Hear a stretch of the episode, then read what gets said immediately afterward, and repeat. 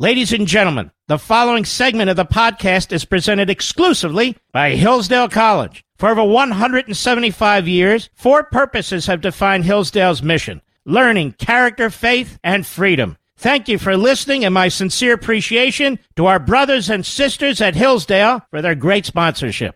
He's here. He's here.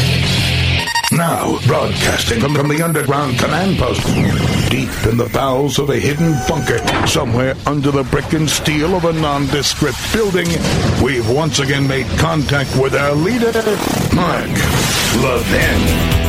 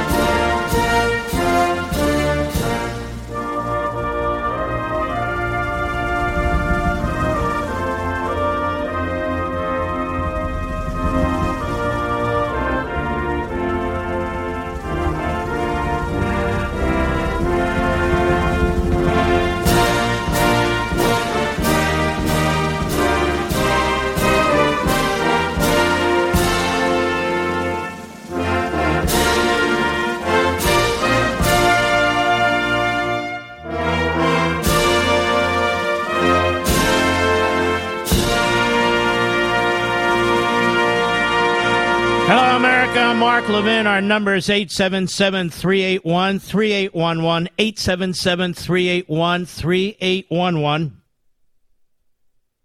Well, ladies and gentlemen, as you know, if you've listened to this program, an invasion has occurred. There's a war taking place. Russia has declared war on an American ally, Ukraine. Well, it's true we don't have any direct treaty obligations, although we do have an obligation as a result of the 1994 memo that everybody's ignoring. We don't have a formal treaty obligation. But Ukraine is surrounded by countries with whom we do have a formal treaty obligation. It's the North Atlantic Organization, Treaty Organization, NATO, Poland, Hungary, Romania, the Balkans, all members of NATO, all on the border with Ukraine. And given Putin's Stalinist like speech 48 hours ago, where he lays claim to all the formerly captive nations that were freed under Reagan and his policies. And beyond, he wants the satellite nations he once controlled including the nations I mentioned, and beyond. He's talking about the Russian Empire.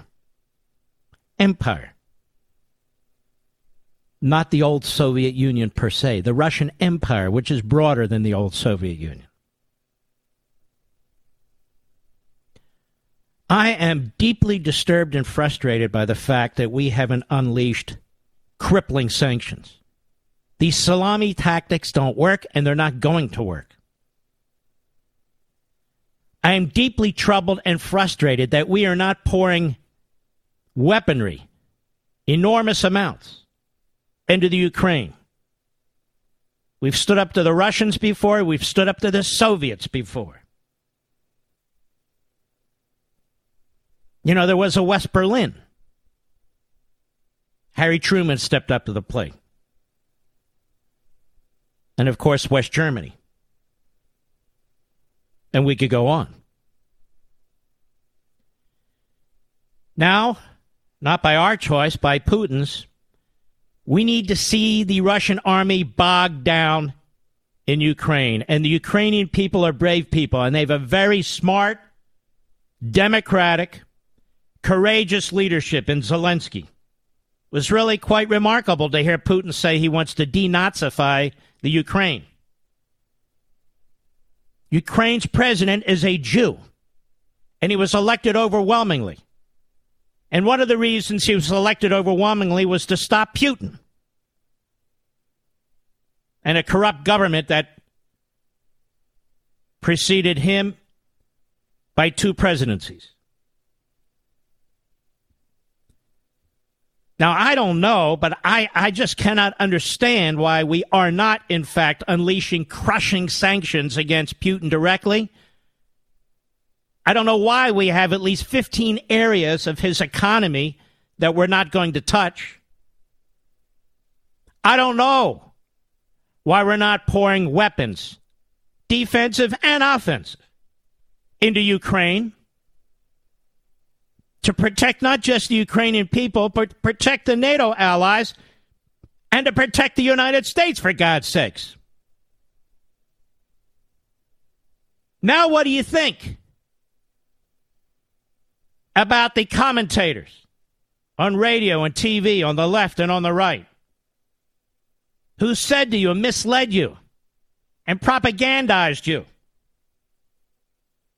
that they don't care about Ukraine. What does anything have to do with Ukraine? J.D. Vance, running in Ohio, puts out a statement I just don't care about Ukraine. What's the big deal? What's the big deal? To prevent a world war. That's the big deal. And then there's China. China has the second largest economy on the planet. Their economy is about 80% the size of our economy. 10 years ago was about 50% the size of our economy. Their military, in some respects, is significantly bigger than ours and quite capable of fighting. It's a nation of 1.5 billion people. We're a nation of 330 million. They're watching this, as I said, over and over again, just as they watched us surrender in Afghanistan, just as they watch us surrender to the Islamo Nazi mullahs in Tehran and their nuclear ambitions. They're watching the whole damn thing. And these same neo con artists, if you will, neo appeasers, neo sellouts that don't put America first, and they don't care about your kids and your grandkids. They're the Tokyo Roses of our time. Giving aid and comfort to the enemy, as far as I'm concerned. No one in particular, just as a general matter. Because they come to the defense of the enemy. Now, look, folks, we're all well aware that we have a pathetic individual sitting in the Oval Office is not up to this job. We all know steps could have been taken a year ago, eight months ago, six months ago that were not taken, whether dealing with Russia or China, dealing in Afghanistan, or dealing with Iran. We know we are handicapped with a president and an administration that appeases. But that's not an excuse, is it? For we red blooded Americans? For the men and women who have volunteered in our military? That's not an excuse to be obsessed with pacifism, to be obsessed with appeasement, to be obsessed with isolationism. No country has ever survived isolationism. Not one. Because the enemy doesn't care what you declare. I've talked about the Kellogg-Briand Act in the past. Let me dust it off. Passed in the 1920s. Passed after World War I, signed by at least two score of nations. What did it do? It outlawed war. They signed a treaty that outlawed war. But the problem was some of the countries that signed it and some of the countries that didn't had no intention of complying. Did it work a hundred years later? Here we are. Many wars, big and small. Pacifism is unilateral disarmament and disengagement. That's what it is. Isolationism. It's almost like a 15th century military ideology that we're going to be protected by the Pacific and the Atlantic. How absurd is that? There's many things that could have been done to protect this country in the last year and beyond, including our electrical grid. Now, everybody's talking about the vulnerability of the electrical grid. Should Putin attack it? And they're using that as an argument for 15th century insanity, isolationism in the face of aggressive, evil, genocidal maniacs. Isolationism. That's not going to work. Ukraine didn't pick on anybody. They weren't looking for a fight. Israel hasn't been looking for a fight with the Iranians. The South Koreans aren't looking for a fight with the North Koreans. See, ladies and gentlemen, there really are enemies out there. There really are. And if a country's stupid and embraces isolationism, or the neocon artists, they will lose a lot of their people. Some people need to be hit with a reality bat. At the bottom of the hour, we're going to have our friend Peter Pry on the program to explain again the vulnerability of our electrical grid. Could have spent 10 or 20 billion dollars and protected the whole damn thing. I don't have another host on TV or radio who has spent more time talking about this and insisting on it, whether Republican presidents or Democrat presidents. I don't know any other host who first introduced you to Peter Pry was a national asset. And only now we talk about these things. I'll be right back. Mark Levin.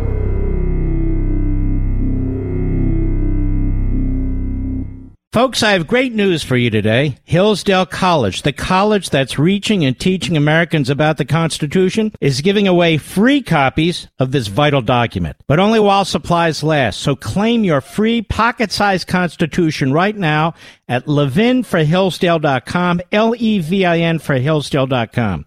Every American should have their own copy of the Constitution and the Declaration of Independence. These days, with so much of our liberty under threat, it's more critical than ever for citizens to read and understand them. My favorite school in America, Hillsdale College, is doing something. They want to give away one million copies of our founding documents this year. To claim yours, go to levinforhillsdale.com right now. Tell them where you'd like your pocket constitution mailed, and they'll send yours free. I want all my listeners to have one of Hillsdale's pocket constitutions. They're essential. Hurry, they've only produced a limited number. Reserve your copy at levinforhillsdale.com. That's L-E-V-I-N for hillsdale.com.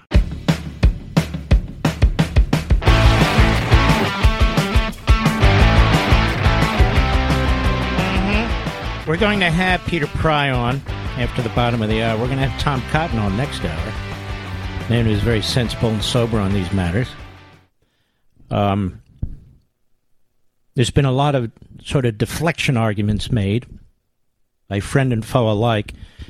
We're not even securing our own border.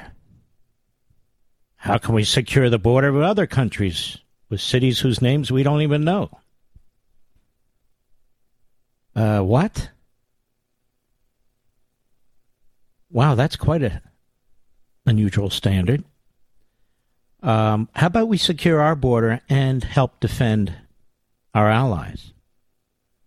You want to send one of your kids to war? No, I don't want to send any of my kids to war.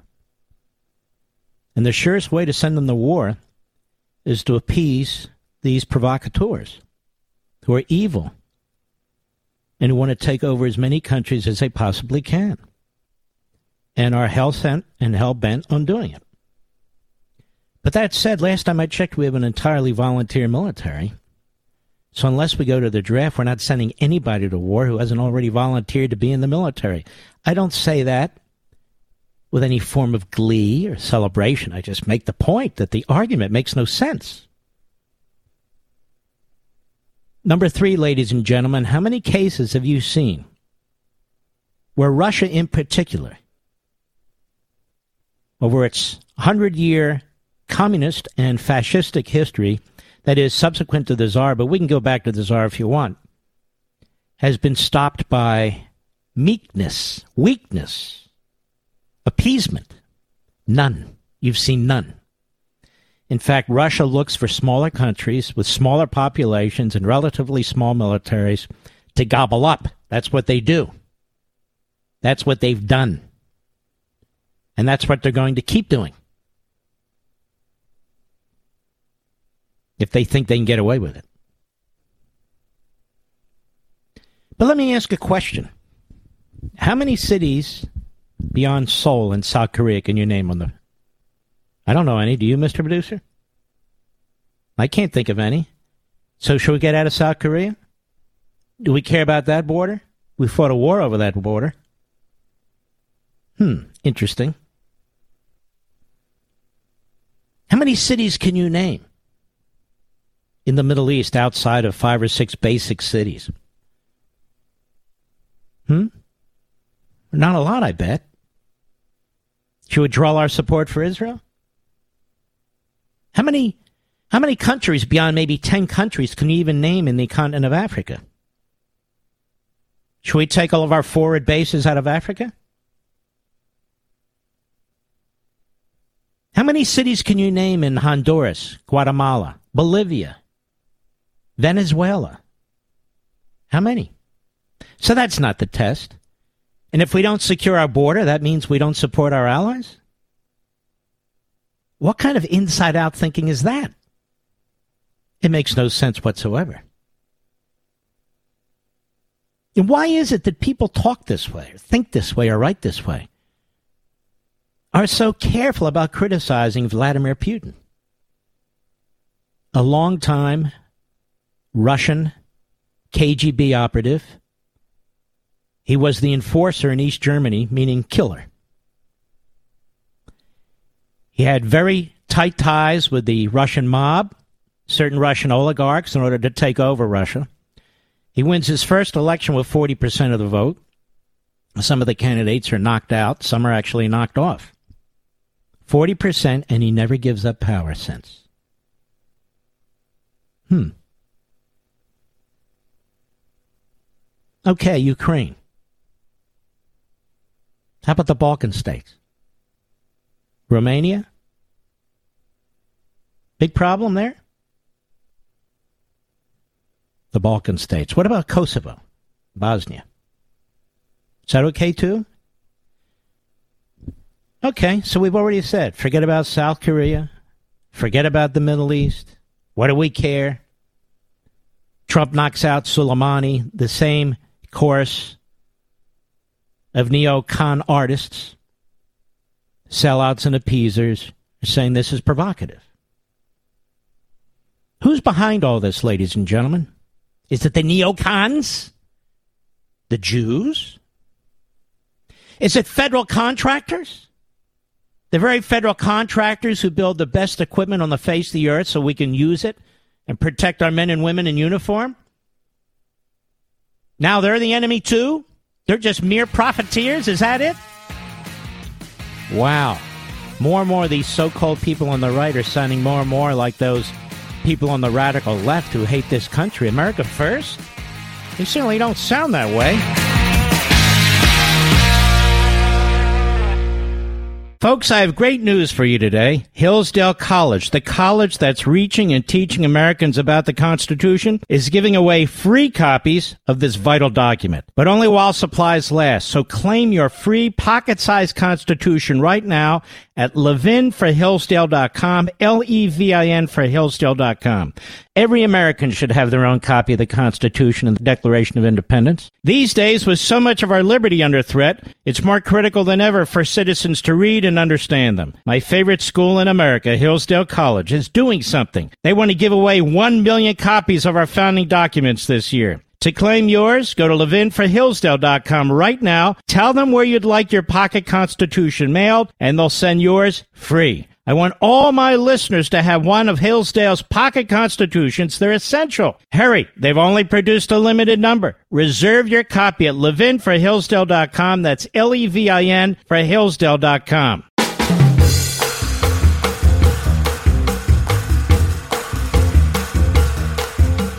Mark Levin, making conservatism great again. Dial in now, 877 381 3811. You know, it's uh, it's rather remarkable watching this Democrats now talk about how we should do more when they've undermined our military. They've never funded the military properly. When they've been pushing critical race theory on the military. When they've been abusing our military personnel now. Uh, certainly during the full time of the Biden regime. And now all of a sudden they have figured out uh, we need a potent uh, military, high morale. Uh, but now it's uh, why aren't we doing more? It's, it's just amazing to watch these people. Peter Pry is a national gem. He's been talking about the electrical grid till he's uh, blue in the face. Uh, I've done what I can in a limited way here and on Fox and on Levin TV to help promote what he's saying and to push it out to as many people as I can. More and more people are talking about it. But Peter Pry, it's very interesting to me when we get into a situation like this. Now people are, well, you know, our, our electrical grid is exposed and this, and Putin can do that. Why the hell don't we do something about it when we can? Well, the uh, the government bureaucracy, Department of Energy and the Department of Homeland Security, but the Department of Energy in particular has a corrupt relationship with the electric industry lobbyists like NERC and the Electric Power Research Institute who don't want to do anything against uh, EMP or cyber or even or even provide the kinds of uh, safeguards that would prevent blackouts in severe snowstorms in Texas or high winds in California. It's obvious that when the utilities are so irresponsible and so uh, greedy that uh, that they put public safety behind their profits so that they're willing to tolerate uh, electric power lines getting knocked down in California and causing wildfires that kill hundreds of people, or in Texas, where they allow a snowstorm to black out the electric grid down there, which also killed over 100 people. Yeah, so but let's be honest, be it's also the politicians in Texas and California and all. Yes. They keep pushing this alternative energy stuff, and they act like this electrical grid is just going to always be there. That's right. The Biden administration, uh, to its minor credit, okay, has uh, uh has continuing President Trump's EMP executive order and is putting, oh, maybe three hundred million dollars into EMP protection of the of of the grid uh, over the next six years. But they're putting trillions of dollars into climate change and COVID, and that uh, the climate change uh, uh, measures that they're taking on the grid are going to more are going to make the grid far more vulnerable. On balance, when Biden is done with his plans, the grid will be far more vulnerable to cyber attack and EMP than it is now. That's because solar and wind are while they're good for microgrids. I mean, you can run a house on solar or, or, or, or wind power, but you can't run a national electric grid on solar and wind power. The sun doesn't always shine, the wind doesn't always blow, they're inherently destabilizing forms of electricity, and they will destabilize the grid and make it easier to uh, uh, to uh, make cyber and EMP attacks. And the Biden administration wants to put a lot more stress on the grid through electrical cars and closing down coal fire and hydro plants, uh, not doing anything to expand nuclear. Those are the most resilient forms of electrical energy, and they're the very ones that they want to shut down somehow in the name of climate change that doesn't make any sense, especially hydro and nuclear, because those are also the cleanest forms of uh, of, uh, of energy, in addition to being the most resilient. So the policy is irrational. It's an example of them living in a fantasy world. I mean, what do you expect from an administration that thinks that public policy should be based on 32 uh, uh, genders instead of two biological sexes? Mm. Same thing in the crisis that's going on in NATO you know, this idea, you know, NATO has been hollowed out. It's so weak. And we didn't even have any vital national interests at stake in Ukraine. and the president put the nation's credibility all on the line in Ukraine, drew a line in the sand, and the Russians have stepped right over it. I mean, he's in one stroke destroyed U.S. credibility all over the world, uh, uh, and he's imposing these sanctions. The Russians can, re- can what sanctions? How, what, what sanctions? Right. These are not they're, serious sanctions. No, they're not. But even if they they're, were, I mean, sanctions. I think intelligent people and tyrannies, they do have done that so many times that sanctions are a kind of phony war. They're a kind of political well, we have a little disagreement with this. You may recall that Reagan broke the back of the Soviet Union through economic sanctions, outspending them, outbuilding them, outmaneuvering yes. them. So it has worked, but, but it's not going to work under this president.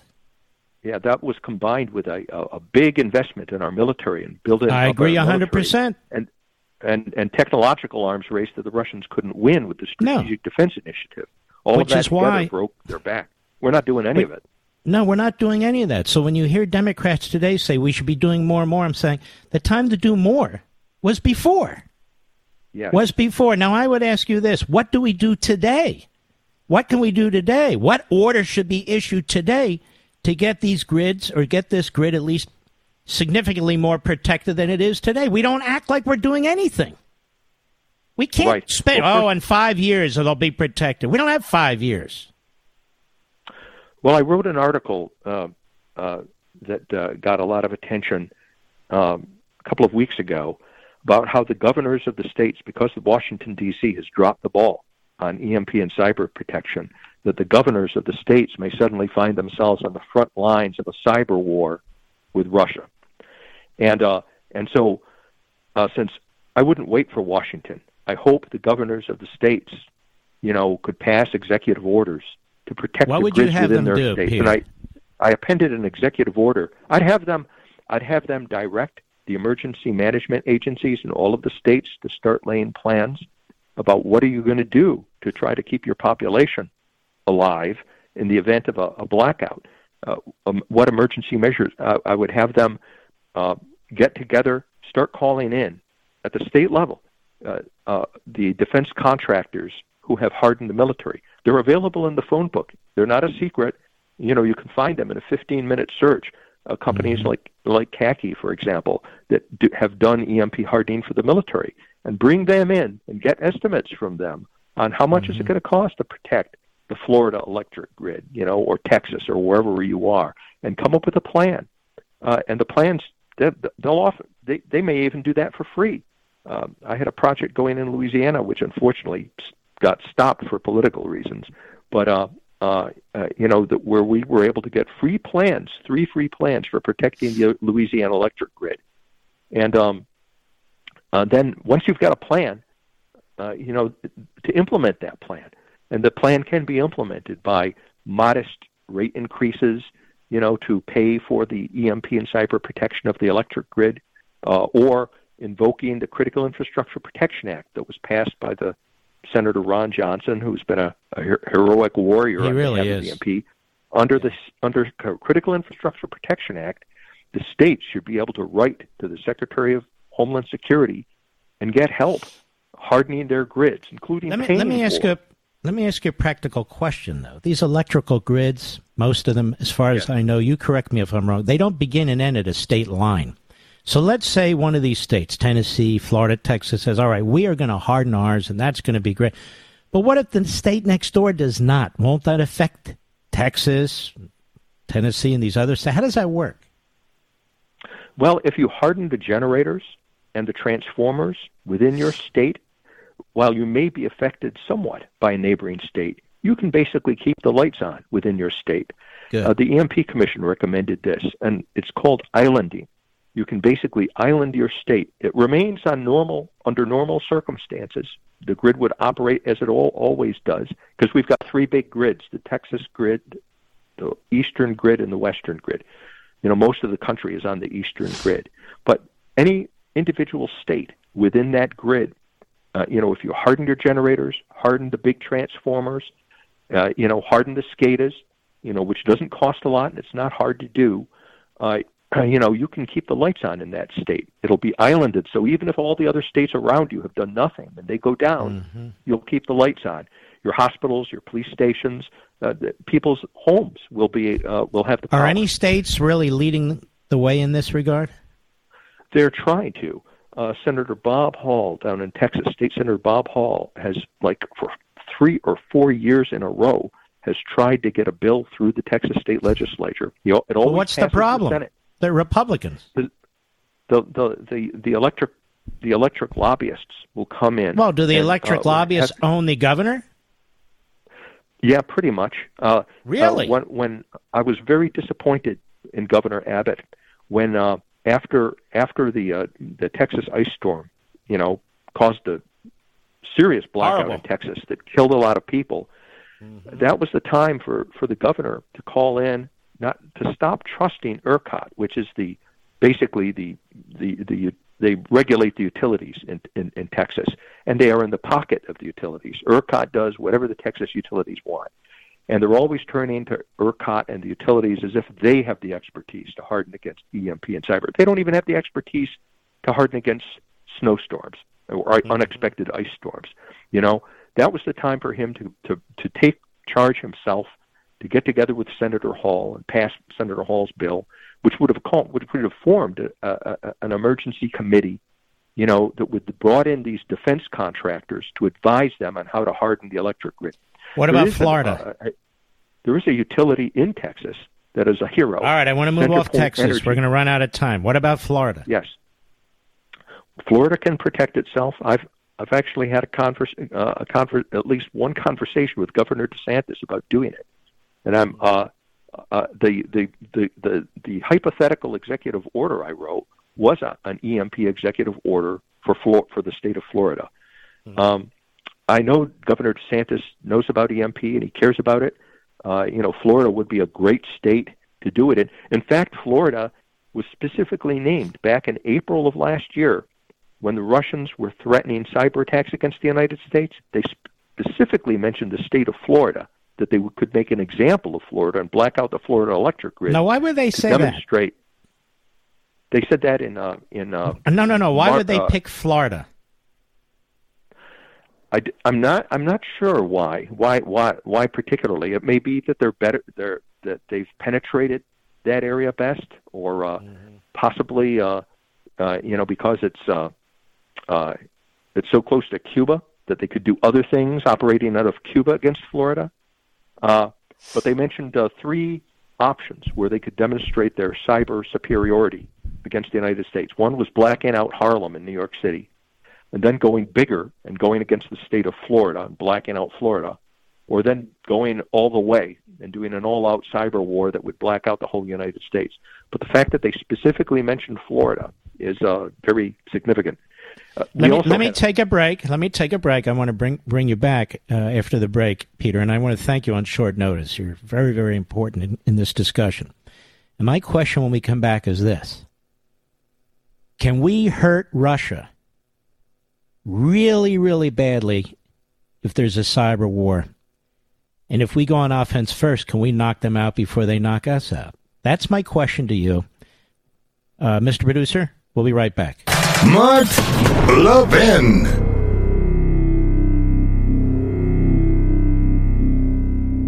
Folks, I have great news for you today. Hillsdale College, the college that's reaching and teaching Americans about the Constitution, is giving away free copies of this vital document, but only while supplies last. So claim your free pocket-sized Constitution right now at levinforhillsdale.com, L-E-V-I-N for Hillsdale.com.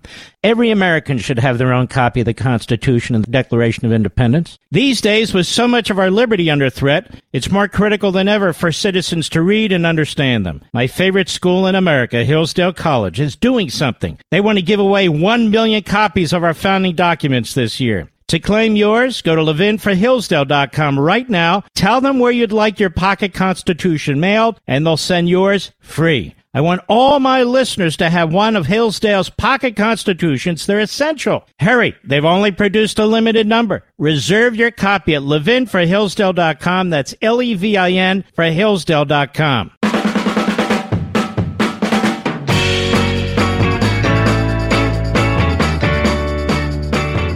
The question for our good friend Peter Pry. Could we unleash a cyber attack on them that would turn their economy and their country inside out? I don't, I don't think so. I know the administration uh, claims that we could. Uh, you know, we supposedly have um, our. I'm sure we do have offensive cyber warfare programs uh, that are in uh, deeply classified black programs uh, prepared by the National Security Agency. Uh, but the reason I'm skeptical is, you know, I look at our cyber warfare doctrine, and it's really simplistic. It's it relies only on on bugs and logic bombs and everything that is associated with the internet. Uh, but it's not as sophisticated as Russia, China, North Korea, Iran, who have a much more sophisticated doctrine. Well, let me let me interrupt there because we only have a few minutes. Well, why is that? Okay. What the hell are we doing? Because uh, you know, because in, in, part it's the it's in part it's the lawyers who don't want cyberspace turned into a a, a military arm. What lawyers? I, Where? In the Department of Defense, in the Department really? of State. Yeah. Uh, here here's a metric. Okay, since we don't have much time. Uh, one of the reasons I don't think that we have that kind of cyber warfare capability is that every time the Russians, Chinese, or North Koreans hit us, the government uh, politicians threaten we're going to hit them back, or we should hit them back. You know, we never seem to hit them back. It's a great You know, point. every time we have a major uh, cyber attack on this country, if you look around, you follow the newspapers, you know, the bad guys never get hit back. Uh, so that makes me extremely skeptical. That we, uh, it makes me think it's all talk, and that we and that we really don't mm-hmm. have uh, an effective counter counter capability when it comes to cyber warfare. I also know the Russians have hardened their electric grid. You know, they they have deliberately used uh, earlier electromechanical technologies, which are basically invulnerable to cyber attack and uh, l- much less vulnerable to EMP attack. And they've done that purposely because when they originally designed their electric grid, they had national security in mind. You know, that was not uh, our electric grid has been designed by the private sector for making money, and it was never designed with national security in mind. And the more we become reliant on one source of energy, electricity, we blow off coal, we blow off natural gas, we blow off oil and all the rest, we become even more vulnerable, don't we? Yes. I'm a little surprised that the president is paying so much attention to the price of gas going up as the biggest consequence that Americans are going to have to pay for his uh, his folly in Ukraine. I thought they I mean, liked that. Anything. He hasn't said anything about the fact that we could get hit with a cyber attack by Russia that would black out our electric grid and could have catastrophic consequences for our for our society. But I thought they wanted to drive up the cost of fossil fuels and, and destroy do. those they industries. Do. Yeah. Maybe they're using the Ukrainian crisis as an excuse for that to no, happen. No, but I mean, they act like they're worried about it. You know, that's the great. And, and I'm thinking to myself, wait a minute, this is like your your your dream. This is what you've been wanting to do.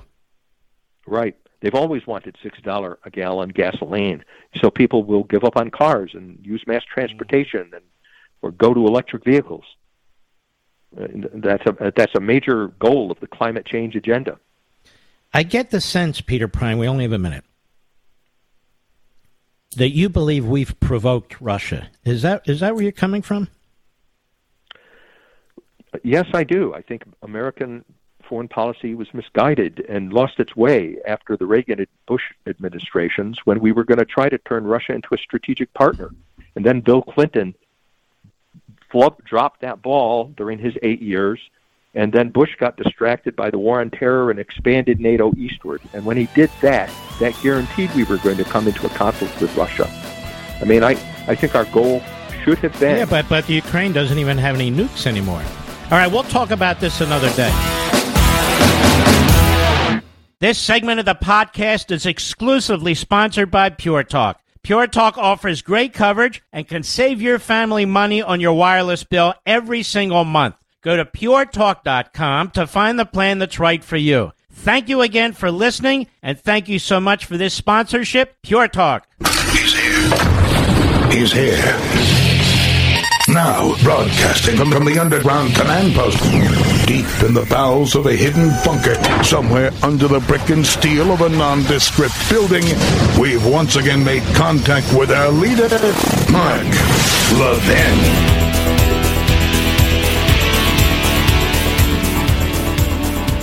Hello, America. Mark Levin here. Our number, 877-381-3811, 877-381-3811. Look, I disagree with certain friends and many foes alike on this issue. The idea that five or six presidents and administrations have created a scenario in which Russia has no choice but to invade Ukraine seems to me Absolutely absurd. Absolutely absurd. Nobody's threatening Russia. Ukraine denuclearized in 1994. Uh, nobody's threatening them. And I don't buy into Putin's lies and his rhetoric. Who's threatening? Which country is threatening him? Which country even dares to threaten an army that's 50 times bigger than theirs? And a megalomaniac who they know will attack them? None. None. Nobody's threatening him. Nobody's threatening Russia. This is Putin holding on to power. This isn't even about Russia. This is about Putin and his legacy. That's what it's about. Russia needs its space, we hear. Space for what? What are they talking about? Who knows what they're talking about? Like Belarus. Is that really an independent country now? It's obvious it's not. Kazakhstan. Is that really an independent country now? No. That's a Putin thug who runs that country. You can go through six or seven of these so called countries, and they're basically controlled by Putin. But he wants them all. He basically said so the other night. He said so the other night. The people in Ukraine, they are fighting for their lives, they are fighting for their country. And they deserve our support. If you're not going to give them support, at least pray for them.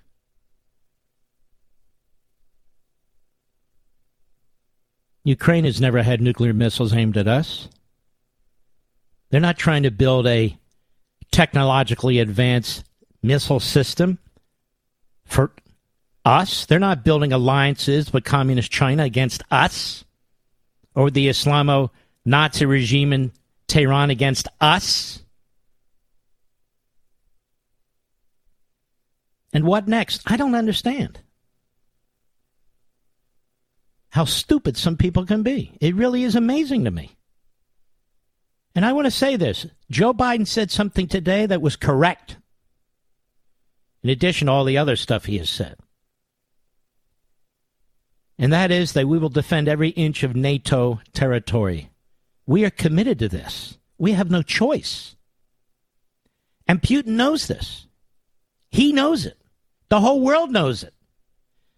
Now, if you want to see more American boys and ladies die, then you listen to these neocon artists the sellouts and the appeasers. You listen to them. Then you'll see what the Iranians do.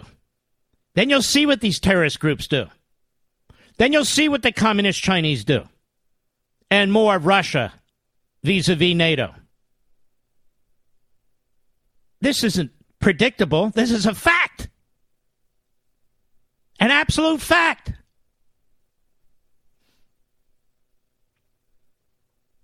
It's just shocking to me how many people fall for this crap. You see what's going on. You see what's going on. You see that Russia is bombarding these Ukrainian towns and cities, just killing people willy nilly. The Ukrainians are fighting back. They're trying to fight back. They're putting up a spirited fight in certain parts of the country, but they're, they're overwhelmed in other parts of the country. They're handing out weapons to their citizens. There are 3 million, 3.5 million people who live in Kiev. Their second biggest country is already taken over by the Russians on the, on the eastern border. Hungary, Poland, Romania, the Balkan states, they're all muscling up, worried about what Russia's going to do. And you should worry about it too.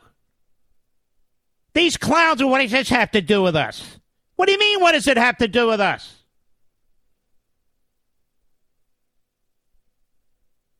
What does it have to do with us? I don't know. What did my grandfather fight in Iwo Jima in Guam? What does that have to do with us? Why did my great uncle fight in Guadalcanal? What does that have to do with us? Why did men all over this country go to Europe, go to North Africa, all over the world to fight the enemy? Why did they do that? It's so far away, after all. And they didn't even have intercontinental ballistic missiles with nuclear warheads. These genocidal maniacs do.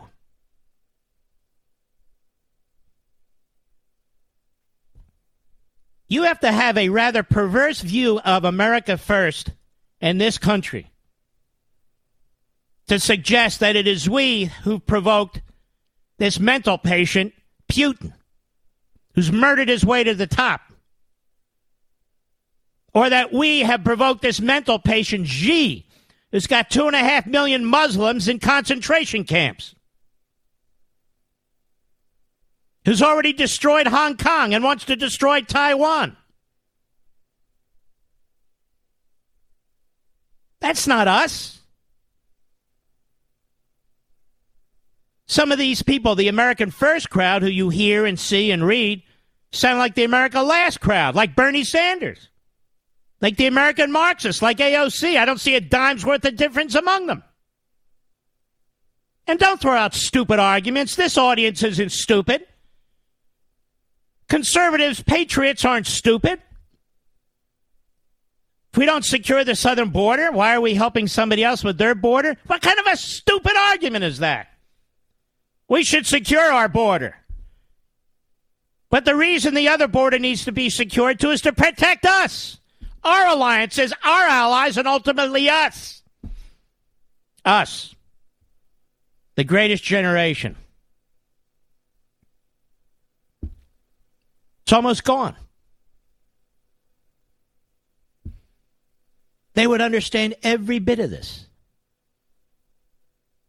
The greatest generation would understand every bit of it.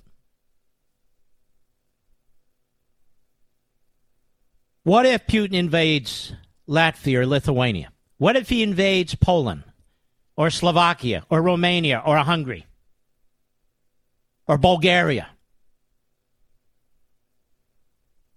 What then? Poland to the west, Slovakia to the west, Hungary to the west, Romania to the southwest, Moldova. Ever hear of Moldova? Oh, yeah. All on the border. What's the next excuse? He's already used the Hitler excuse. A lot of Russians in these areas, ethnic Russians, they speak Russian. It's like the Sudetenland, you know. A lot of Germans. All right, you can have it. I can hear the same voices today. What do we care about the Sudetenland? What do we care? What do you want, a world war? What do we care about Czechoslovakia? Remember that? That was next. What do we care about Czech? Uh, world war? I can't even spell it. What do we care? Then Poland. And the American isolationists still weren't convinced. They go to war with England. The American isolationists still aren't convinced. Then we're finally hit in Pearl Harbor by the Japanese. They and the Germans declare war on us and the Italians. Now, finally, we're convinced, but we're way behind the eight ball. We haven't built up our military. All those four bases we have in Europe, ladies and gentlemen, we earn those damn bases with American blood and guts. We earn those damn bases. All those bases, we earned them. Guam, we earned it. That's a fact. What, the grandchildren and great grandchildren of the men who fought?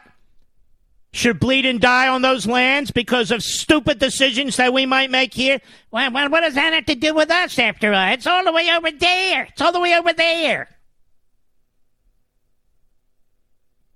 And if you dare to say what I say, obviously you want a world war, a nuclear war, you're a chicken hawk, and you won't send your kids. This, this is the kind of moronic insanity that we hear as Putin is marching through another country that provoked no one and nothing.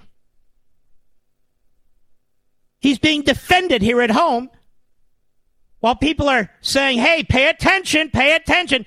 People, how, how did this happen? The Third Reich? How did it happen? Mao took China. How did, how did these things happen? Stop. How did that? Well, now you see how they happen. We get home. We don't build up our military.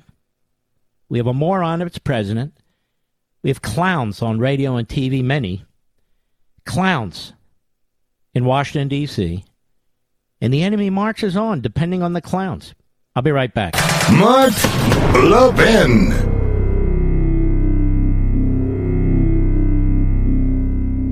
All right, here's the deal. I've been telling you for a couple years now to switch to Pure Talk, and thousands of you have. Let's hear from one of those happy customers. Here's a note from Robert of Mifflinburg, Pennsylvania. I was a 20 year customer of Verizon that needed to upgrade my iPhone 7. I checked my Verizon deals and even spoke with a rep, but wasn't impressed with the offers they were giving, especially being a 20 year customer. I heard about Pure Talk on the Mark Levin show and checked it out. I was really happy with the deal I found, but still nervous about going to a new carrier carrier. Ultimately, I kicked Verizon to the curb and couldn't be happier with Pure Talk service. I saved $300 on my new phone, got 15 gigs more a month on my plan that costs less. I personally couldn't be happier since switching to Pure Talk. Well, friends, stop being scared. From your cell phone, dial pound 250, say Mark Levin, and this month you'll save an additional 25% for your first three months. Or just go to puretalk.com and enter promo code Mark Levin and save today.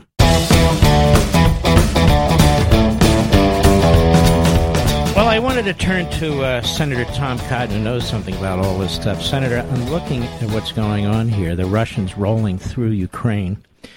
Ukrainians putting up a spirited defense and fight. They are outarmed uh, uh, every step of the way. Uh, partly due to us, because we wouldn't give them the weaponry they needed to bog down the uh, the Russian army. But all that said, are you concerned about the appeasement wing or the? It, it's almost they claim to be American first, but it seems like the America last wing that you hear in the media, that you see in the Democrat Party, that you see in the Republican Party. I mean, there's a lot of unity against Putin. I got that, but there there are these elements. It's really kind of shocking to me. Well, Mark, thanks for having me on in this great hour. Uh, it's a constant throughout American history, really throughout human history, that some want to stick their head in the sand or look the other way when you have aggressive, brutal dictators like Vladimir Putin who launch naked wars of aggression, or in this case also threaten and telegraph that naked war of aggression for four months. Um, many people start singing a different tune once the bullets fly uh, and we've seen some of that in the last 24 hours. I, I will say this, though, Mark. The Congress is not in session this week. Um, I've spoken with lots of Arkansans, even those Arkansans who, who don't follow international politics that much, who don't know much about uh, Ukraine. They have a very strong visceral reaction to this kind of unprovoked aggression by a larger country against a smaller country on its border. Um, and I think that we'll see in the in the days and the weeks ahead that the American people strongly support um, a aggressive response, more aggressive than the Biden administration has announced thus far, uh, to stand up to Vladimir Putin and to protect America's interests. They're killing people. They're destroying uh, the infrastructure of uh, Ukraine. It's an all-out war against this country. Uh, we have NATO countries right on the border: serious Eastern European NATO countries, Romania, Hungary, Poland.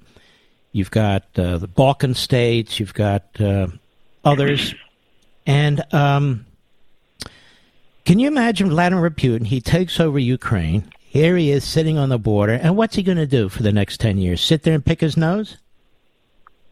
What's he going to do?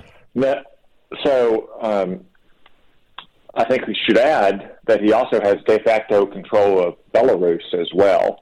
Um, you know, he's to the north, the main the main effort uh, against Kiev is coming from Belarus, not technically Russian territory, but I think now it's fair to say, especially mm-hmm. over the last year when he helped uh, Alexander Lukashenko, the Belarusian dictator, steal the election, that Belarus is de facto now part of Russia once again. And this is part of Vladimir Putin's long term ambitions, Mark. As you know, this has nothing to do with Ukraine membership in NATO. That was not somehow approaching. There's no relevant deadline. There's no plan even to, for Ukraine to join NATO. It wasn't about military exercises on Ukrainian soil. Um, we don't conduct those. If you just listen to what Vladimir Putin said Monday night in that speech, or for that matter, Mark, as I'm sure you did, read the essay he published last mm-hmm. summer, which is entitled On the Historic Unity of the Russians and the Ukrainians. You can see that this is all about reassembling the greater Russian empire, that he has uh, the ambition to become the next great czar in the mold of Peter the Great or Catherine the Great, and he cannot, in his mind, be the Russian czar, have greater Russia without Belarus and Ukraine. And if he is successful in seizing Ukraine, as you say, he has four new NATO countries on his border Romania, Slovakia, Hungary, and Poland. But he also has de facto control over Belarus, which means he controls both sides of what's known as the Suwalki Gap. Um, the strip of territory, about 60 miles long, connecting Poland and Lithuania, on the north side of which is Kaliningrad, a small Russian exclave that he has armed to the gills. Uh, and I think he would be tempted in the years ahead uh, to make a run to connect Belarus and Kaliningrad and test NATO resolve.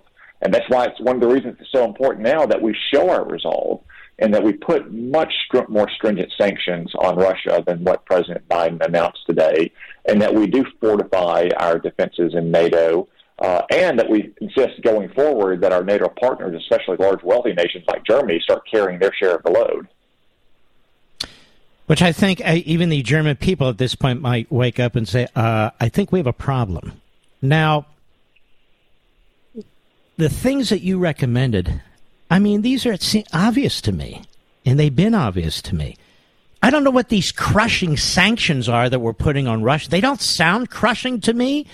And if Germany has a veto over it because Biden keeps saying we all agree on the, what the sanctions are going to be, I mean, this doesn't seem crushing, doesn't sound crushing. In fact, it seems utterly ineffective to me. What exactly is Biden doing? Yeah, I mean, um, we had a had a conference call this afternoon with uh, senators and uh, senior members of the cabinet, and I can tell you what what he's doing is essentially giving a veto uh, to Europe and especially to Germany.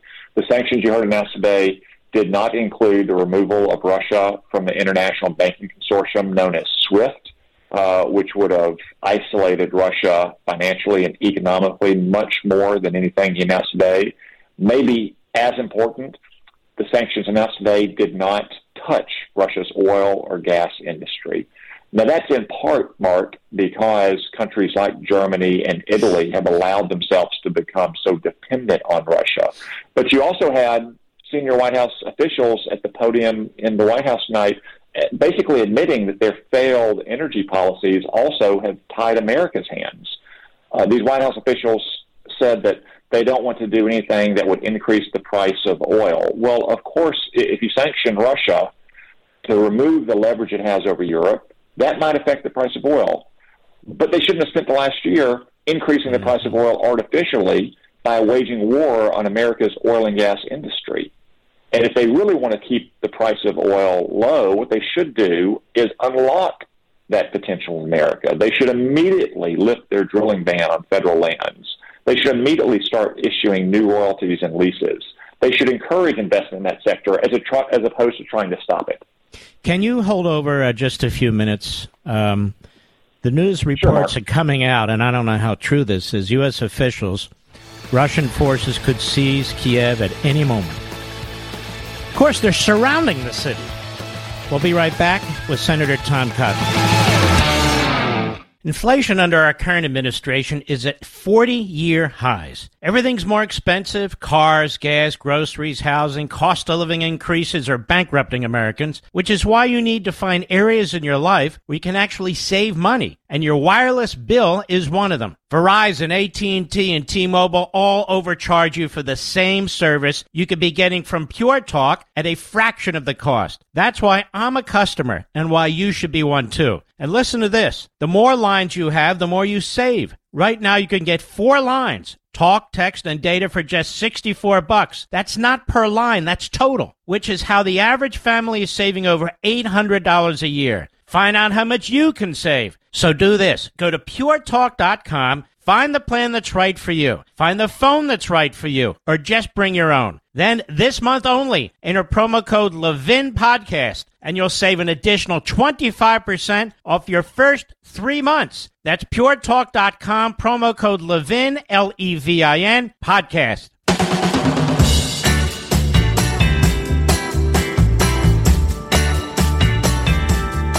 Mark Levin, the thunder on the right.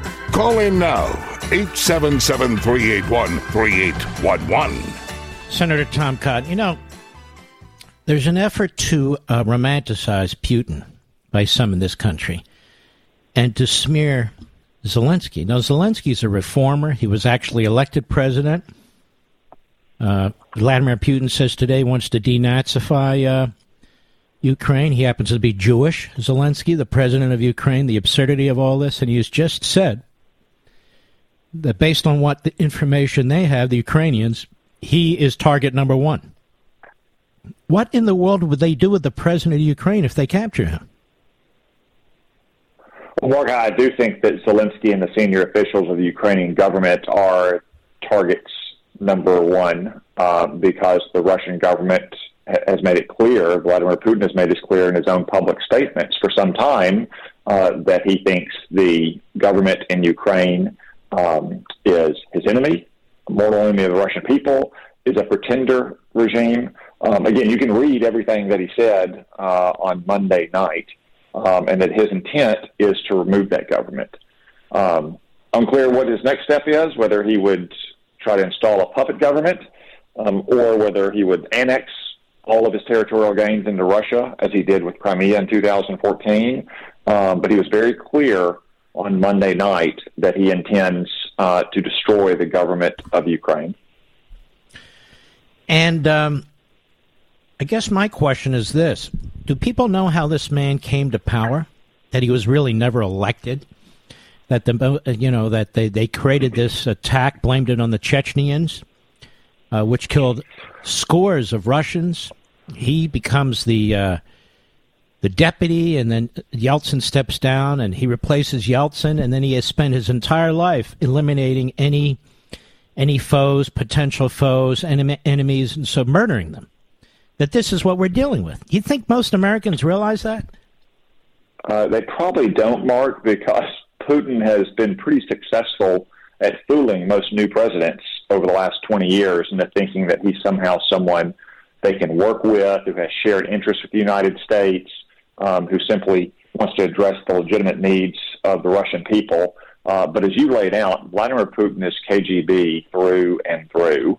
Um, and he came to power in the late, late 1990s with the aid of all of his fellow KG, former KGB officers. And as you said, um, they engineered um, attacks on innocent women and children in Moscow as a way to develop pretext to fight a war in the Caucasus Mountains against Chechnya and um, to cement his hold on power. Uh, Vladimir Putin is a brutal and ruthless dictator, as we have seen yet again by launching this unprovoked, naked war of aggression against a much smaller and peaceful people. Seems to me, Senator, the bottom line is if we don't muscle up NATO, particularly these countries that are on the border with Ukraine, and do it immediately. And I understand people are saying, you know, they, these countries need to contribute their 2%, 2%. About half of them do, half of them don't. Germany doesn't. I got it. But I'm worried about our national security. And for some reason, people don't understand that most wars don't begin in Lawrence, Kansas, do they, Senator? No. Most wars so, begin so Mark, somewhere else. Yeah, Mark, we have to, we have to take the immediate steps necessary to protect our NATO partners, countries now potentially on the front lines of an expanded Russian front, like Hungary, uh, Slovakia, Romania, countries that are already on Russian uh, Russia's front, Poland, Lithuania, Estonia, Latvia. We have to take those steps now. In the long run, though, we have to convince our NATO partners in Europe that they need to spend substantially more in defense. They need to spend it on the kinds of things that will stop Russia um, and they need to take greater responsibility for their own security. That's not a solution today or next week or next month, but that has to be the long term solution. I mean, Europe's economy is 10 times the size of Russia's economy. They have more than enough resources to contribute to the uh, defense of Europe, while we focus more on China in the years ahead. Um, I agree. It's not a solution this week or next month, but it has to be the long term solution, especially once again for large and wealthy nations like Germany and Italy. But how do we convince Germany and Italy? They they are they are arrogant, the governments. They are stubborn. You think this will be the jolt that's needed? Well, I hope that they have been, as the saying used to go, mugged by reality, and that they're willing to press charges. Um, that they realize that they can no longer expose themselves to such leverage uh, from Russia. I mean, this has been a, a 20 year 20 year plan in Germany um, that has brought them to this point between Gerhard Schroeder, who is essentially a traitor to the West. He's been serving on Russian oil and gas companies since he left office in Germany, and Angela Merkel by continuing to import more and more Russian gas and shutting down all their nuclear power plants. Um, they should wake up and recognize what they've done to put their own future at risk. I mean, it, it is not it is not feasible to ask the American people to continue to care more about the future for Germany's kids than Germany's parents are willing to care for it right now. But what about our own administration? I mean, look at the vulnerability they've put us in with the attack, Incredible. as you point out, yeah. on our oil industry. That, this is a major tool that we could have used against the we, Russian military we now import uh, more oil from Russia than Alaska produces, which is a major turnaround, I can tell you, Mark, from just a few years ago. The vast majority of Americans who are not deluded by ideology have a clear eyed, common sense opinion on this matter. We should not make ourselves subject to leverage using the oil and gas of a brutal dictatorship that has proven they will use oil and gas against their enemies. We have more than enough oil and gas in America, not only to support our own economy, but also to support our European partners by exporting liquefied natural gas. So the Biden administration needs to uh, have a complete reversal of its energy policy to include nuclear power, Mark, which we could build by the scores in America. But Senator, they're not going to do it. Again, help our partners in Europe. They're they're not going to do it, and this needs to be one of the reasons why he is removed in three years, and the Democrats are well, removed in three years. I was going to say, Mark, I think I, I think this is going to contribute to the many reasons why Democrats are going to be removed from the Congress in nine months. Mm-hmm. And um, well, what else can we say, Senator? I want to thank you very much for your input and your patriotism. It's much appreciated, sir. Oh, I have a question, thank Tom. You. You don't have to answer this. Yeah. Are you leaning towards maybe running for president, depending on whatever? Sorry, um, buddy. Mark, I'll, I, I will say that uh, I want to make sure that we replace all those Democrats in the Congress this fall, uh, and then we'll look to the next election. But I, I try to play the game, the game in front of us before, as uh, Bill Belichick might say, we we're on to Cincinnati. Fair enough. Fair enough. All right, Senator. Unfair question, but I wanted to ask anyway. All right, take care of yourself. Thank you, Mark. All right, be well. He's called out China before anybody else, he and Trump. And he is very practical about these foreign policy issues. He's really a terrific senator. by the way, he'd be a terrific president, too. I really believe that. The Ukraine crisis, latest news Russia forces capture Chernobyl nuclear plant, an invasion on multiple fronts. I only know what they're telling us, and that is they think Kiev is going to fall quickly. The president of Kiev, duly elected, reformer, despite what Putin surrogates and propagandists all over the world say. Um, he and his cabinet will be targeted by Putin. Now, we saw the foreign minister on Fox earlier today with our buddy Bret Baier, and he's flying back to Ukraine. These are courageous people, folks. These are very, very courageous people.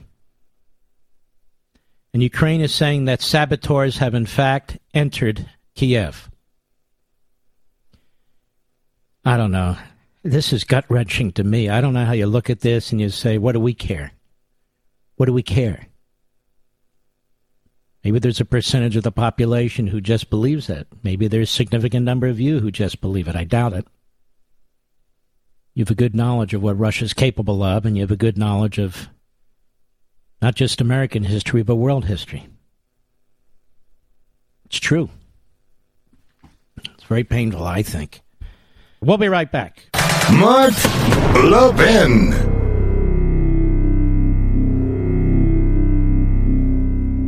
All right, here's the deal. I've been telling you for a couple years now to switch to Pure Talk, and thousands of you have. Let's hear from one of those happy customers. Here's a note from Robert of Mifflinburg, Pennsylvania. I was a 20 year customer of Verizon that needed to upgrade my iPhone 7. I checked my Verizon deals and even spoke with a rep, but wasn't impressed with the offers they were giving, especially being a 20 year customer. I heard about Pure Talk on the Mark Levin show and checked it out. I was really happy with the deal I found, but still nervous about going to a new carrier carrier. Ultimately, I kicked Verizon to the curb and couldn't be happier with Pure Talk service. I saved $300 on my new phone, got 15 gigs more a month on my plan that costs less. I personally couldn't be happier since switching to Pure Talk. Well, friends, stop being scared. From your cell phone, dial pound 250, say Mark Levin, and this month you'll save an additional 25% for your first three months. Or just go to puretalk.com and enter promo code Mark Levin and save today.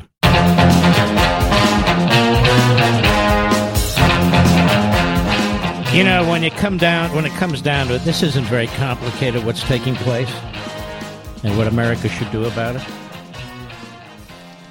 I find myself, Mr. Producer, in America, spending an awful lot of time trying to combat the static out there. Have you noticed that? The spin on behalf of Putin, the spin against the United States, because effectively that's what it is. People pushing their ideological agendas and projecting it on top of others. The name calling, the, the labeling. I happen to know this audience is too smart for all that crap, and you reject it wherever you hear it from. But this really is a simple matter, isn't it? Russia is controlled by a genocidal maniac, a killer, who clawed his way to the top by killing many of his own people, creating events, creating drama, singing out his old KGB buddies, controlling choke points in the government, preventing. Preventing little d democracy from spreading in the Russian, in the country of Russia. Um, that's what he's doing.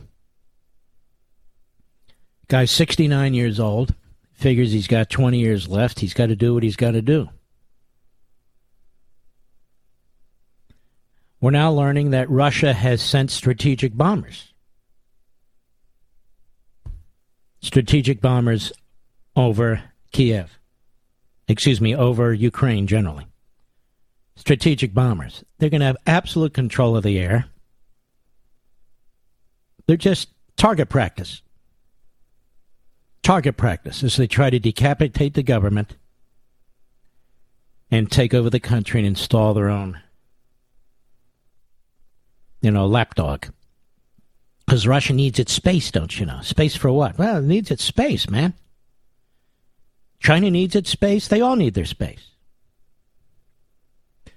And of course, the impact of this goes far beyond Ukraine.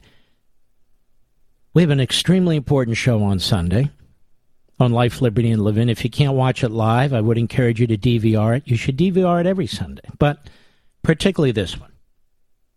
I hope you listen to my opening monologue. It's a little different than what you're hearing at other places from other people these days. And you're going to also hear from retired Lieutenant Colonel Allen West, who's also a Republican candidate for the nomination to governor in Texas. He's not happy with Abbott. He doesn't think Abbott has done enough. He might be right. And I bet you haven't heard from him or seen him lately. He's kind of been pushed to the side, but not by me. He's a combat vet. He's a very smart man. You're also going to hear from James Carafano. You heard him briefly on the radio show uh, earlier this week or last week. He's also a retired lieutenant colonel in the United States Army. Uh, he's a brilliant man, and you'll want to hear what he has to say, I think, too. So there's three of us. First, my monologue, then Colonel West, then Colonel Carafano. And uh, think it's going to be a very, very important program. I hope you'll check it out. It's not football, you know, Sunday going on, no the real sporting event that anybody cares about. But even if there were, you know how to DVR the show. One of the dumbest things Biden did is over and over and over again, he would say, We're going to just put sanctions on Russia. Sanctions. You know what Putin saw that as? A green light. Of course, you don't want to get into details what you might or might not do, but that's the point. You don't take anything on the table. You don't necessarily put anything on the table. This is why Donald Trump was so successful in foreign policy. He didn't do that sort of thing. We're only going to do sanctions. We're taking everything else off the table. And only defensive weaponry is going to Ukraine. No, you make them guess. You make them wonder. Again, this is why Donald Trump was so successful in dealing with Russia and China. It's why Reagan was so successful. Nothing's off the table. Now, I know that upsets some commentators and some, and retired military uh, uh, certain retired military, not most. But that's okay. Who cares? But they're like greenlighting stuff. But this is really very simple when it comes down to it. It's not complex. Putin wants territory. Ukraine is his big grab. We talked about this before the election. We said, who are the enemies rooting for? They're rooting for Biden. Why? Because if Biden's elected, they're going to make their move. That's exactly what they've done. But it's even worse than we thought. Because of what Biden did in Afghanistan, we never dreamed anybody would leave 9,000 American citizens behind enemy lines, did we? Look what he's doing over there with the Iran deal. He's actually selling oil to Iran. He's doing what? Excuse me, reverse that. We're buying oil from Iran. Buying oil from Iran rather than our own companies. I'll be right back. In today's digital age, where cyber threats loom larger than ever, safeguarding your personal information is paramount. So why is Congress considering a law that could put your credit card data at greater risk of being hacked and exposed to foreign networks? This Durbin Marshall credit card bill could jeopardize your financial data, make it more susceptible to cyber intrusions.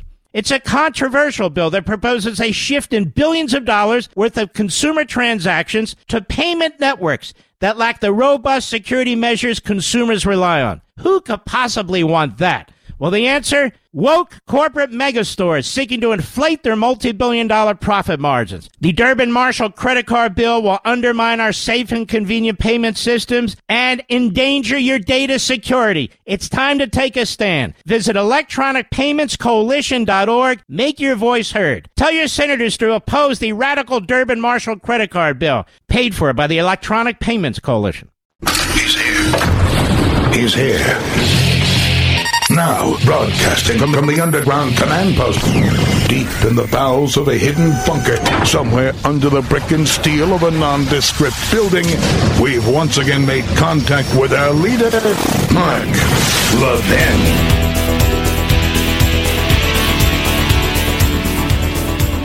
Hello, America. Mark Levin here. Our number, 877-381-3811. 877-381-3811. I want to touch on a few other matters while we're here. I don't get this. This is from Politico, which is a reliably left-wing site, but nonetheless.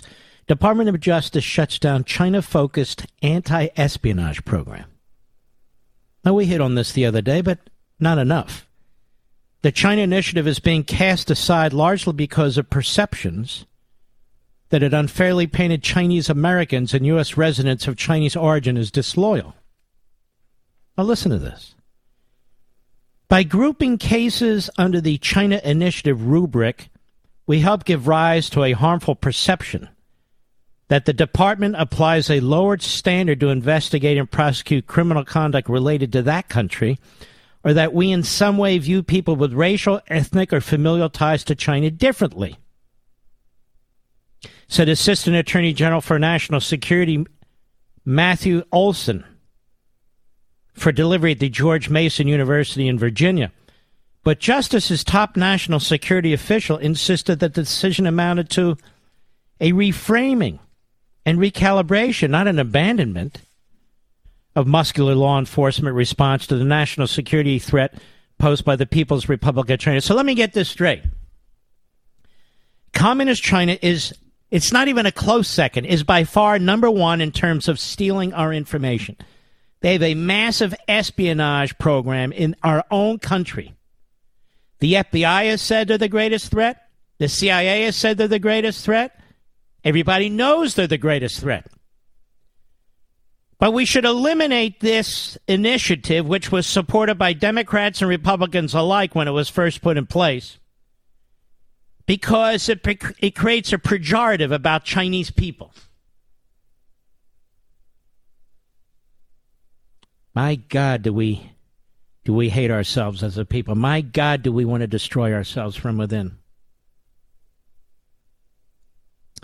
DOJ will no longer use the framework of the China Initiative to organize or to describe our efforts to counter threats by the PRC government, Olsen told reporters Wednesday, as he announced the results of a nearly four month long review of the China Focus program. We're ending the China Initiative. Do you know why they're ending the China Initiative? You want to know the truth now? Because they're appeasing China. It's not the surface level title it's not the ethnicity issue, of which there's none. If this were the Swedish initiative, because the Swedes are stealing our technology, nobody would say a word. We're talking about communist China, not Chinese people. Communist China. Good God, how stupid are we? Why are they doing away with this? They're appeasing Xi.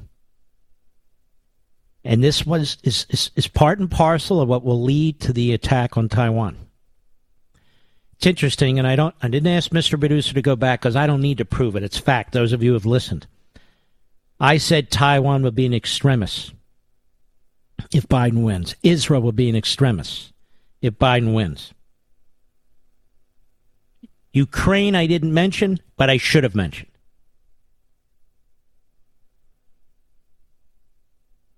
I'm convinced that we need a broader approach, one that looks across all the threats and uses all the authorities to combat them, says this clown. Olsen said that abandoning the organizational framework of the China Initiative should not be seen as minimizing what the Justice Department still views as determined and nefarious efforts by the Chinese government. Well, why do you call it the Chinese government? You're not going to call it the Chinese Initiative. You're not going to call. I mean, you can't call it the Chinese virus. You can't call it the Chinese government anymore. You got to call it something else. Maybe we'll ask Dan Snyder over there at the formerly named Redskins and other commanders. Maybe he'll come up with a name for us. You know, Mr. Producer? What was the other name? The Admirals or something? Department of Justice is going to continue to aggressively, and they go on. They're appeasing communist China. God, I hope we throw these bums out in a, an election that will be historic by every and any standard starting in 2022. And then I hope we throw out McConnell and his losers and put some really fresh, energetic, motivated leadership into the Republicans in the Senate because they are drab and old and pot bellied and all the rest. The woman who broadcast January 6 live on Facebook sentenced to 45 days in jail and a $5,000 fine. Our friends at Epoch Times. Joseph Hanneman, a California woman who broadcast her trip through the U.S. Capitol on Facebook on January 6 was sentenced to 45 days in jail and levied a $5,000 fine by U.S. District Senior Judge Reggie Walton. I've never been a fan of this guy, Walton. I don't care if Bush appointed him or not. Who lectured her for blaming Black Lives Matter and Antifa for some of the violence that day when that obviously was not the case. Why are these judges lecturing these people about what they've said? There's a First Amendment right for people to say things that are right, things say that are controversial, things that are wrong. Why are these judges lecturing these people, unlike other people, and then throwing the book at them for trespassing? Imelda Acosta, who was described in court documents by her social media name, Mariposa Castro, was sentenced in U.S. District Court for the District of Columbia Federal Court on one count of parading, demonstrating, or picketing in the Capitol building, a misdemeanor. She's parading and picketing and marching. And she's going to jail for 45 days. And for all I know, she's already been serving time in jail. As part of the plea agreement, several other charges were dismissed. Like what? Clips from her 47 minutes of Facebook broadcast were played by prosecutor Jordan Koenig. At the sentencing hearing, Koenig argued for a 60 day jail term I'll bet they used her tape to go after other people. Government sentencing memo cited statements Acosta made on the live stream, including We're coming and this is war. Well, who cares? She didn't do anything violent. You're sentencing her for something she said while trespassing? During one broadcast, Acosta said, We're breaking in, we're breaking in, we're doing this, we're breaking in, right? We're taking our house back and so forth. Well, did she break anything? She's not charged with that. Did she hit anybody? She's not charged with that. Did she have a weapon? She's not charged with that. So who cares what she said? Judge Walton said jail time is a necessary punishment to send a message to others who harbor a similar mindset so if you harbor a mindset, this is an example. Don't harbor that mindset or you're going to jail. Do you believe this, Mr. Producer? This is a federal judge. It is my view that in order for people to understand that if you're going to engage in the type of behavior that you engaged in, what behavior? Filming inside the Capitol building? She's guilty of trespassing? Did Code Pink get this kind of lecture? Did anybody else who protested on behalf of the Democrat Party and Democrat surrogates during the Kavanaugh hearings or any other issue that they didn't like? Did they all get this lecture? Did they all serve 45 to 60? Of course not. If you're going to make the statements that you made on that day in reference to what was uh, occurring and then if you're going to disseminate that information to others, there has to be a penalty for it. This should be appealed, but apparently not. She pled to this. And I would say this to Judge Walton Do you even comprehend what the First Amendment's about? What the hell are you talking about? It's one thing to say you trespassed, and so I'm going to throw the book at you, which will be bad enough. But that's not what you're saying. What you're saying is you didn't like what she said. You know what, ladies and gentlemen, I'm doing these stories, but my mind is elsewhere. It's with this Russia Ukrainian thing. And as I speak, there's a big battle going on outside of Kiev for for the military base there. A big battle going on for the military base. Unbelievable. I'll be right back. Levin.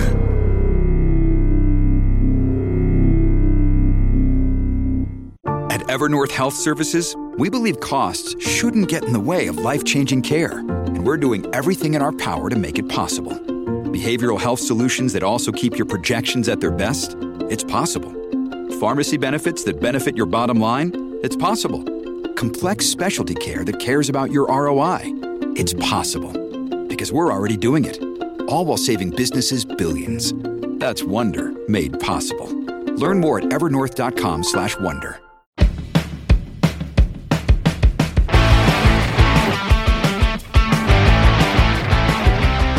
Mo Brooks is a former district attorney in Huntsville, Alabama. He is a patriot.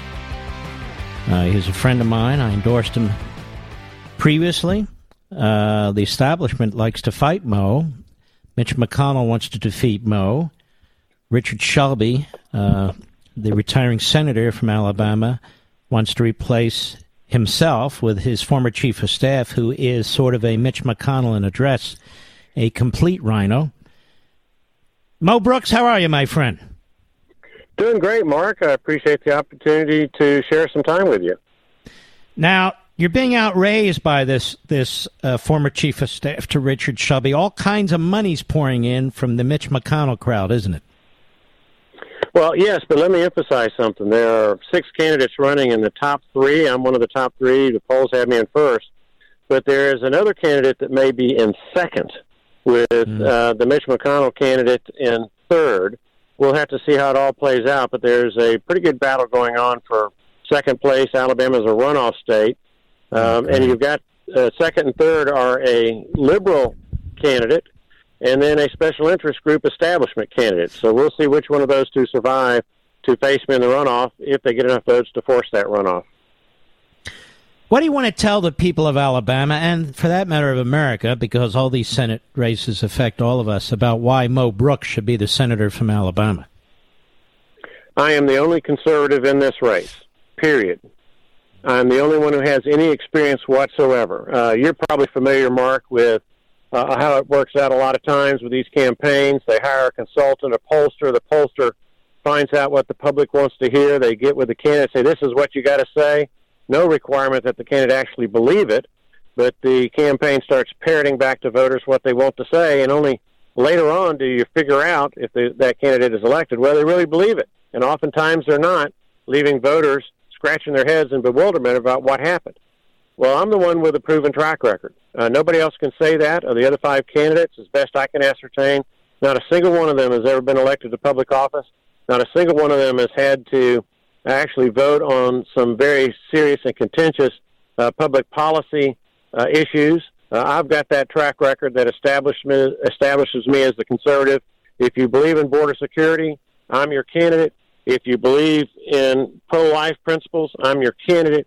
If you believe in the Second Amendment right to bear arms, I'm your candidate.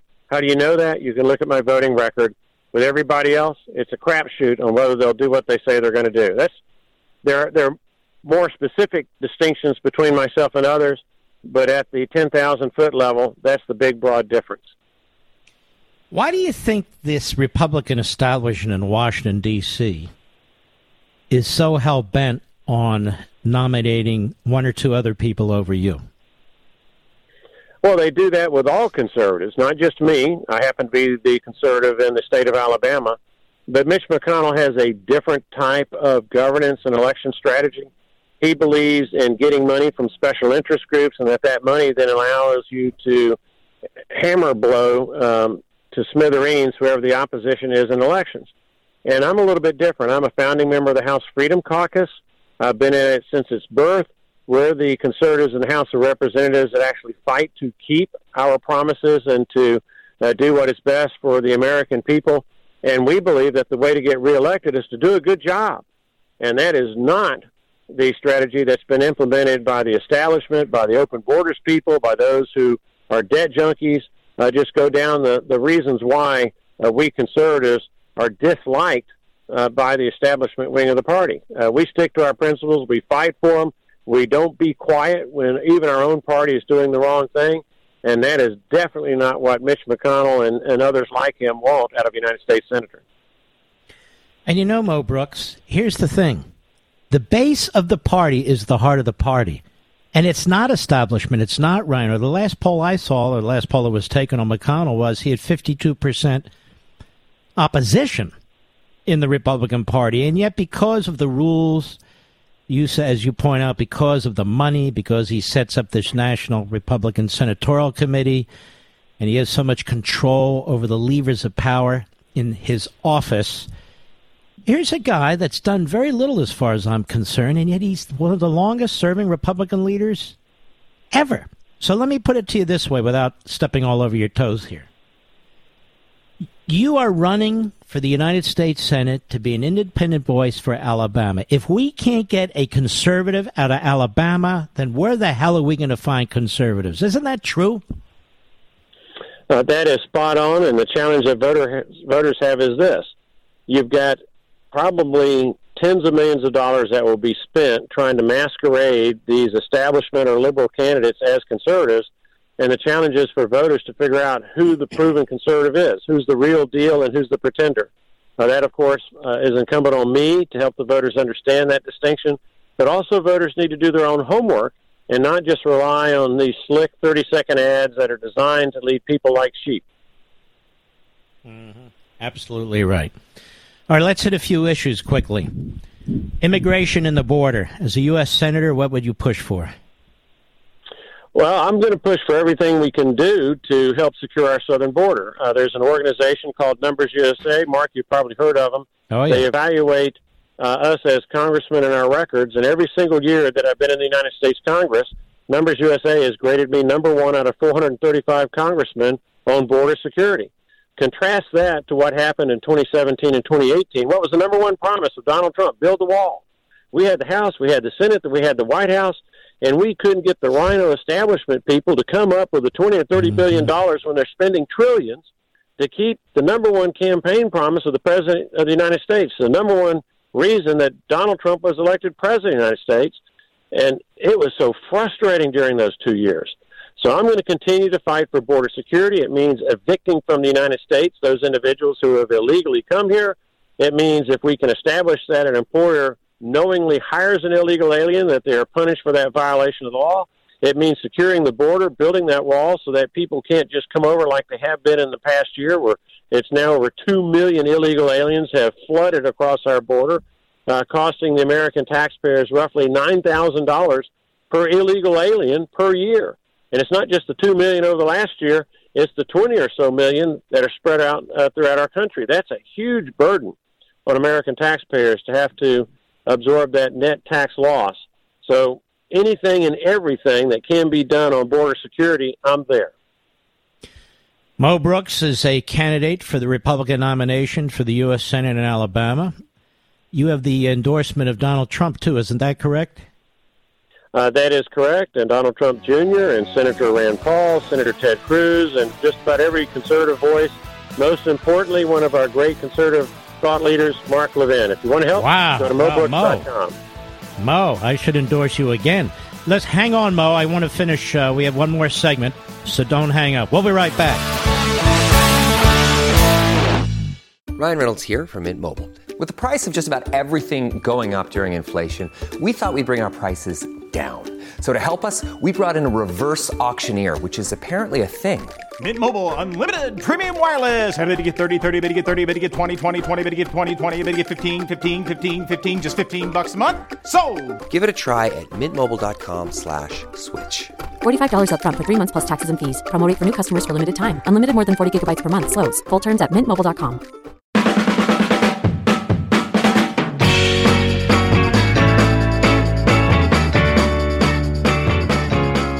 Levin, a champion of freedom. You know, you're one of the greatest champions of freedom in this country, if not in the English speaking world, Mark. Call Mark at 877 381 3811. I've endorsed Mo Brooks for the Republican nomination for the U.S. Senate from Alabama. He is a a solid, solid conservative. Be uh, he'd be a tremendous addition to the United States Senate. Mo Brooks, uh, the Democrats believe we should do more to confront Russia uh, on their attack in Ukraine. I happen to agree with that. There's a lot of Republicans who believe this, Reaganites. I think even President Trump would agree with that. But here's my problem they don't support the military, they don't support funding the military. They use the military for experimentation, social engineering. They push critical race theory. They go after military personnel who haven't been vaccinated, and on and on. They abuse them and underfund them, and then wonder why not more is being done. Are you going to be a leading voice in the Senate to support our military with additional funding and so forth? Absolutely, and that's the same role that I played in the House of Representatives. And at the same time, I'm one of those willing to vote against National Defense Authorization Acts or defense appropriation bills when the socialists are using them to their advantage. By way of example, we had Pelosi's National Defense Authorization Act that uh, passed the House of Representatives back in September. I voted against it. Why? Because it had drafting our women. Why? Because it had red flag laws that undermine the Second Amendment right to bear arms. Uh, why? Because it had Congress ratifying uh, the power of the president to fire our military personnel who refused to take vaccines, who had the audacity to exercise liberty and freedom uh, to make their own decision. And so I'm one of those who also has the courage to vote against bad national defense authorization acts when the socialists use them as vehicles to do their damage to America. That's so true. And you you are gutsy. You do stand up and so forth. If people want to help you, Mo Brooks, where do they go? MoBrooks.com, MoBrooks.com, or in the alternative, keep listening to the great one, Mark Levin. Oh, thank you, Mo. MoBrooks.com, America and Alabamans. You take care of yourself, Mo. We wish you all the best. Thank you. It's looking good, Mark. Appreciate all God your help. bless you. You're more than welcome. It's a good man, Mo Brooks. Vladimir Putin, not so much. This is from uh, Yahoo News, and this is important. How rich is Putin, and how can the West sanction his money in Ukraine crisis? Russian President Vladimir Putin He's launched this full scale attack, as you know. The uh, West says they're going to really punish him, and so far, of course, they haven't. Uh, many believe these sanctions will do little. I happen to be one of them because they don't look like very significant sanctions. Now, what about his wealth? Just days before it was believed that Western nations would impose sanctions on Russia, a $125 million super yacht believed to be owned by Putin, was swiftly, swiftly sailed from German waters to the Russian territory of Kaliningrad. The luxury yacht, named Graceful, had been left at a port in Hamburg for repair work before it abruptly left on February 7th. One report revealed the yacht was receiving several modifications, including a swimming pool extension and the enlargement of two balconies. In 2017, Fortune magazine said Putin was believed to be the richest man in the world at that time with a net worth of $200 billion. Yes, he stole it from his people, of course.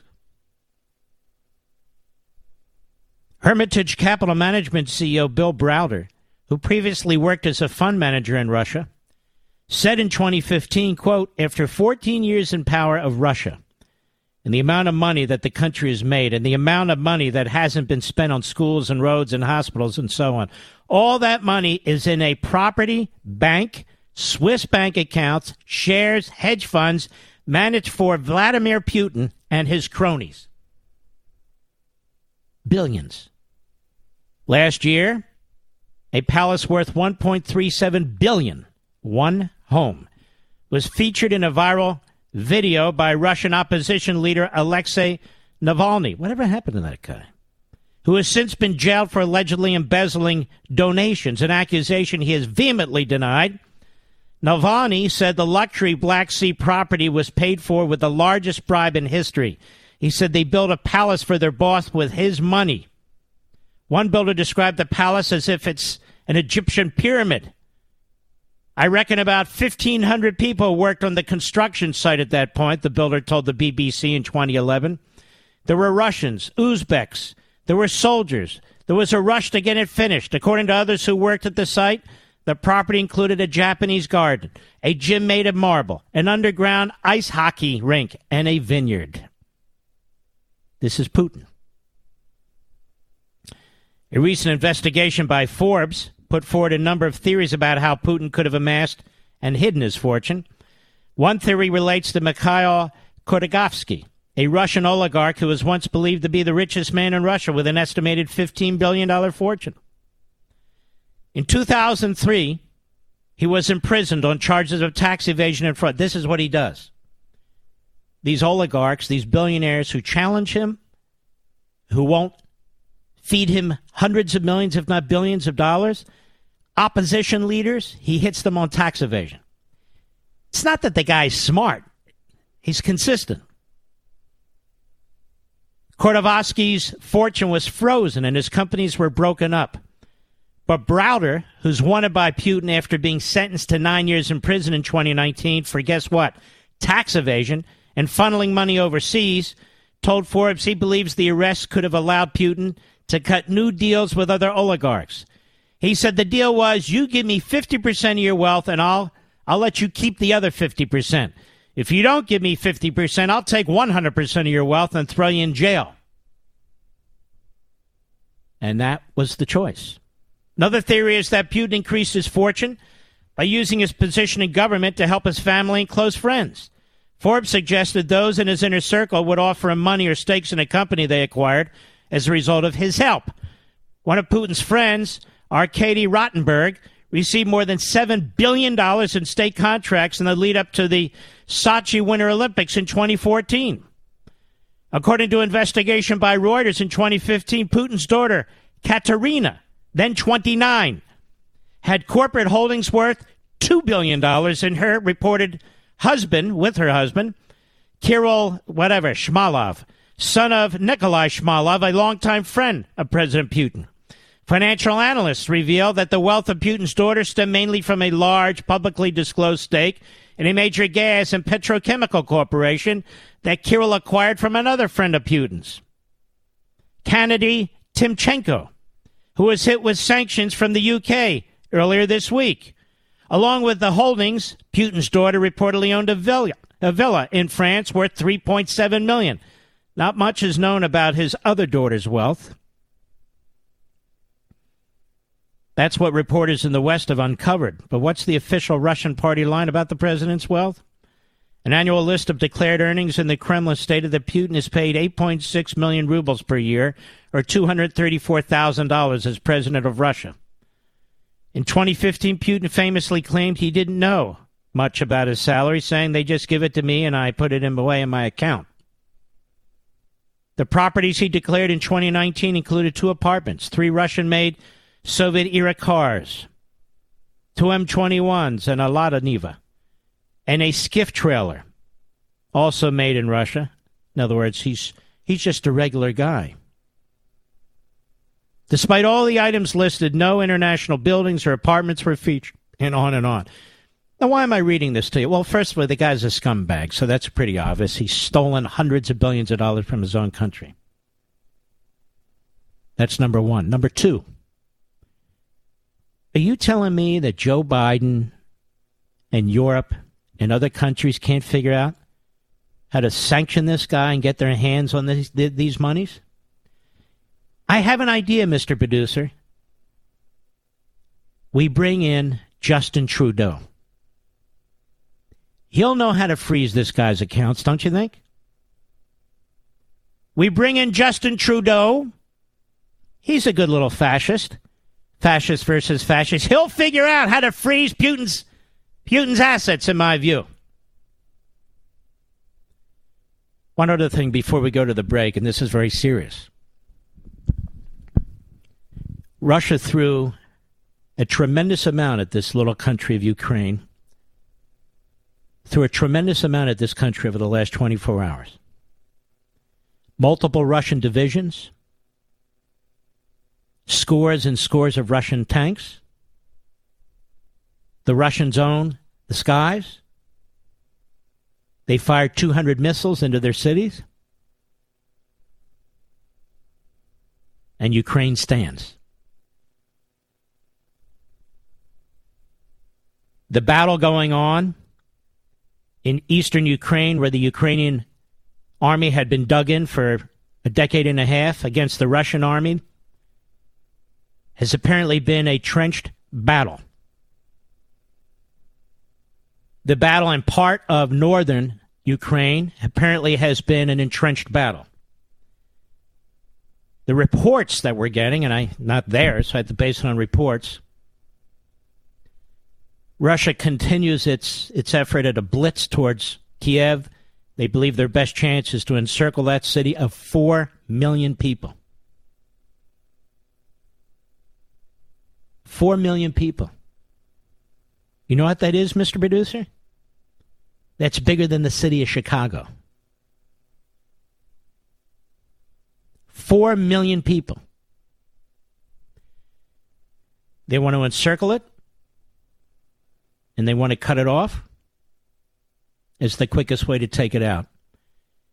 And they have brave leadership there, ladies and gentlemen. Zelensky and the rest of his cabinet are still there. They're not running anywhere.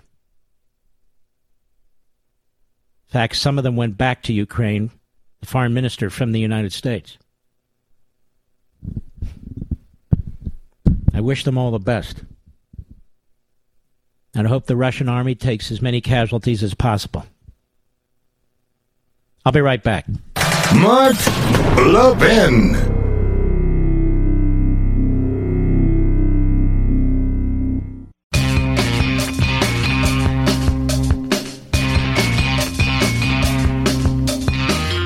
A lot of tap dancing going on there tonight, ladies and gentlemen. When you say, Mr. Producer? Radio, TV, websites that have gotten it so wrong. Tap dancing. I don't tap dance. I do like to watch it. You know, the old timers, the Fred Astaire's and others. And I'm not very good at it myself. You know, uh, Selena Zito, writing for her paper in Pittsburgh, new firearm owners shaking up gun culture in American politics. This is a real reporter. She goes into the communities, into the neighborhoods that others don't. Most of them sit back in their office, like Philip Bump. Philip Bump, whose backside, ladies and gentlemen, this is something that is very appalling to me he's built more like a pear than I would say Hillary Clinton. Wouldn't you, Mr. Producer? I would say he's built more like a kumquat. Would you agree with me? I think so. And, uh, but Selena Zito goes out there where the people are. And you know what she's finding? Lots of people who never bought firearms before are buying them, and it's changing the politics of this issue, the gun culture altogether. It's broadening its support and appeal. I will tell you, I go to these NRA gun shows two or three times a year. I think they're about four or five times a year in my community. They have them in Chantilly, Virginia at the Dulles Convention Center. And what I noticed last time is the number of minorities that were at this show. I've never seen so many. Minorities from all parts of the world. American citizens. And I was thrilled. Thrilled. First of all, people buying weapons to protect themselves, becoming part of the Second Amendment culture. And then, of course, most of them siding with us politically as opposed to the gun grabbers. Folks, we salute our armed forces, police officers, firefighters, and emergency personnel. And we salute our truckers north, south, east, and west. I'll see you tomorrow. God bless each and every one of you.